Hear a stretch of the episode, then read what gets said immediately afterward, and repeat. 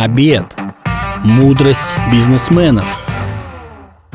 Прогресс невозможен без изменений себя и личностного развития. Фраза знаменитого Уолта Диснея является собой наглядный пример того, как важно осознать, что препятствия и трудности трансформируют нас изнутри, ведя к еще более высоким целям и мечтам. Отец будущего мультипликатора был очень строгим и деспотичным человеком. Он часто бил своих детей. Мама старалась помочь ребенку по-своему. Она рассказывала ему сказки, уводя его от страшной реальности. Все эти волшебные картины Уолт хотел изобразить на рисунке. Холст ему заменяли стены, а кисть – палка со смолой. В 19 лет Дисней открывает свою фирму, которая протянула всего один месяц из-за отсутствия контрактов – Вторая, более успешная фирма, продержалась дольше, но в конце концов тоже разорилась. Уолт принимает решение и переезжает в Голливуд к своему брату Рою, где они обосновали первую студию братьев Диснеев. Первые заказы приносили деньги и веру в успех. Но нашего героя поджидало очередное жесткое разочарование. Продюсер отобрал все права на созданного Уолтом кролика Освальда – переманил главных мультипликаторов художников и получил все права и контроль над фирмой братьев Диснеев. Все, что было построено с нуля, отобрали грязнейшим образом.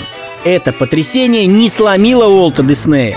И уже в поезде в Калифорнию, в фантазиях, у него линия за линией вырисовывался самый известный и знаменитый Микки Маус – уже в 27 лет Уолт притворил в жизнь своего лучшего героя, который стал популярен буквально за одну ночь в день премьеры.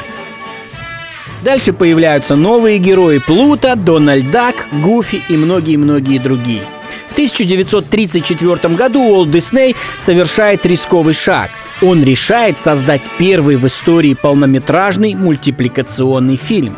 Эта идея многим сотрудникам не очень нравится – Вначале кажется она немыслимой, но позже все проникаются ею. На свет появляется Белоснежка и семь гномов, которая становится самым кассовым фильмом того времени. За этот фильм студия получает еще одну награду «Оскар». Уже, между прочим, девятую по счету. Далее известные мультфильмы «Пиноккио», «Слоненок Дамбо» и «Олененок Бэмби». 1955 году в штате Калифорния открывается знаменитый Диснейленд. Путь маленького мальчика, который с детства рисовал на обоих своих героев смолой, поистине впечатляет насыщенными событиями в жизни. Успех Уолта Диснея стал результатом упорства, силы воли и веры в собственные идеи. При этом в его жизни было очень много неудач – он много раз срывался и впадал в депрессию. Несмотря на это, Дисней смог все же подарить счастливое детство миллионам детей.